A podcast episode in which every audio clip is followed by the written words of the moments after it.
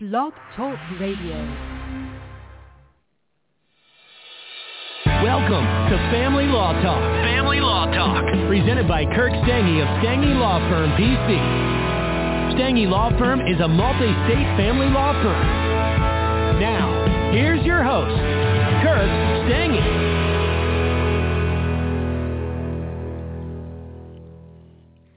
Welcome to Family Law Talk. We have an interesting topic today. The topic is why have a revocable trust?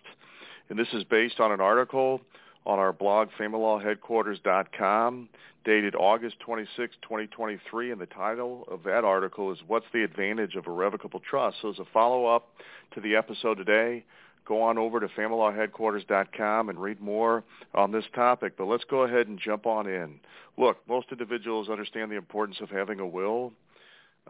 When that day arises where they pass and they leave this planet, they understand that their assets need to be passed on to their heirs, and particularly, too, if they have kids, they want to designate who would be the custodians of their kids, particularly if the kids are still minors, and how those assets would pass to their kids and their loved ones. And so, most individuals, when they go down this path, they think about a simple will, right? I need to have a will drawn up. The will designate how my assets are going to be divided up. And specific assets could also go to specific people. So it could be set up where somebody has a will and it's kind of split by percentage, so much percentage to one individual and then another individual. But it can get as grainy and granular as designating specific assets like specific collectibles or certain household items going to specific people. Okay? The thing is when there's a will, after somebody passes, this will has to be submitted to the probate court. And then what the probate court has to do is assess the viability of the will. So out of the gate, they've got to say, does this will meet the legal requirements? And that entails, various requirements. And the laws vary by state, but normally the will's got to be signed. It's got to be signed in front of some witnesses. Typically, there's, notary seals on it, right? It's a true and accurate copy of this will, and the probate court determines that. And then from there, the process can get more cumbersome than most people think, and candidly, it can get more cumbersome based on really the size of the estate. So the larger the estate, the more red tape, the more oversight there can be. Some estates, if it's a smaller estate, it can happen a little bit quicker, right? But there's still this red tape that has to be overseen by the probate court. Again, they've got to determine that the will is valid, that all the requirements have been met.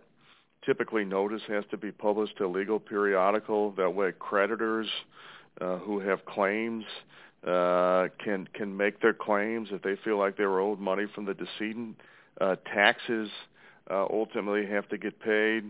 And really what the probate court in just a big picture sense has to do is make sure that the will is carried out in the way the decedent intended for it to be carried out, right? So they've got to supervise this in most instances.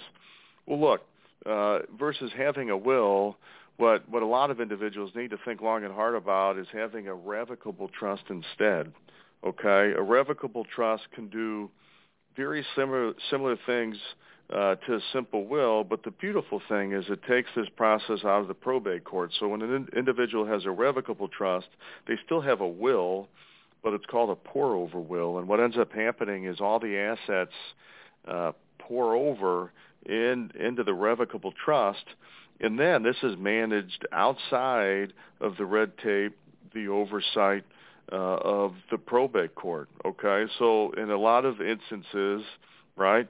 It's going to be less attorney fees in terms of managing and administering the estate in the probate court, which, just to give you all sort of a metaphor, it'd be like having a calculus teacher checking your homework.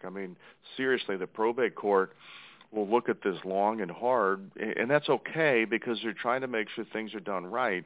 But again, it can just slow the time in which the assets go to the beneficiaries, and there can be more attorney fees and sort of submitting all this stuff to the probate court. And sometimes probate courts, when you get into settlements and annual statements, can reject these. and want things redone. So by having irrevocable trust, the beautiful thing is these assets go into that irrevocable trust with the use of a pour-over will, and then what you have is a trustee who manages the estate of the revocable trust within the terms of the revocable trust versus having a personal representative do this in probate court, right? So for most individuals, avoiding probate is a good thing, less fees. Heirs get the assets quicker, less court oversight, just a much better sort of cleaner process. So for most individuals, if you're thinking about having, you know, simple will done, consider having a revocable trust done. Now, we could really go far down the path for individuals who are who have large estates, you know, who are worth significant amounts of money, let's say millions of dollars, let's say. I mean, some of these individuals need more than a revocable trust. They might need some varieties of irrevocable trust, which is really a topic for another day. But for individuals with a modest amount of assets, a small amount of assets, look, it still makes sense to have that pour-over will with the revocable trust in most instances. Now, look, anybody contemplating this, thinking about this, obviously talk to a lawyer who's competent and licensed to practice in your state. Go through this with them. You know, maybe there's intricacies and differences which would maybe obviate the need of a revocable trust. But for most individuals, having a revocable trust just makes sense. It simplifies this process, and it gets the assets out of probate court. But there's another important key for individuals who have revocable trust, which is this concept called funding the trust. Okay? So assets that are in the revocable trust, when the decedent passes, those then ultimately are administered through the revocable trust. But for a lot of assets, to get them in the revocable trust, what needs to happen is the assets need to be ultimately retitled, and the funding of the trust needs to take place. So let me just give you some specific examples. And again, any attorney who's licensed and competent to practice this area of law in your jurisdiction can go through this with any of the listeners who are listening to this podcast here today. But certain assets that ordinarily it just makes sense to retitle in the trust might be real estate, could be vehicles, bank accounts, investment accounts. In terms of life insurance, the revocable trust might become the beneficiary of the life insurance policy. Could be collectibles, and it could be other assets. And again, with the liquid kind of assets like bank accounts, investment accounts, and life insurance accounts, what often happens is the revocable trust becomes the beneficiary. And in some instances, we call this, and again, this is going to vary by state in the particular type of asset, but look, it's called payable on death. Oftentimes, attorneys and others in the financial industry use the acronym P.O.D., or it could be transfer on death, which is referred to as T.O.D. So P.O.D. or T.O.D., so these assets, P.O.D. or T.O.D., into the revocable trust. And then when they're in their revocable trust, these assets are part of that revocable trust. And again, they're administered outside the probate court, which is what most individuals, when they really contemplate and think about it, that's what they would want for their beneficiaries. Most individuals don't want their beneficiaries having to deal with an arduous process in the probate court when it could easily be avoided, for, you know, simply by having the pour-over will with the revocable trust versus just having a simple will and no trust, okay? Now, you know, some individuals in hearing all this say, well, what's the downside of having a revocable trust? There's got to be a downside. There's got to be, you know, some piece to it that individuals might not like. Well, look, to the extent there's a downside, the truth is an estate plan with a revocable trust is ordinarily going to cost more on the front end than somebody who goes to a lawyer and just says, I want a simple will, right? It's going to cost some more money. And again, the difference in the amount of money is going to vary based on the lawyer in terms of what the lawyer charges. But, you know, all things being equal, maybe it does cost a little bit more on the front end to have the revocable trust versus just a simple will, but on the back end, the reality is for most is that the beneficiaries are going to end up saving money on the back end because they're not going to have to burn a lot of the estate's value in attorney fees and then dealing with the probate court. Okay, in terms of downsides, another potential downside might be this, which is, look, some individuals forget after they have a revocable trust to fund it, right? So I just talked about titling these assets in the revocable trust or making the liquid assets P.O.D. or T.O.D. into the revocable trust. A downside for some might be they get that revocable trust and they don't fund it.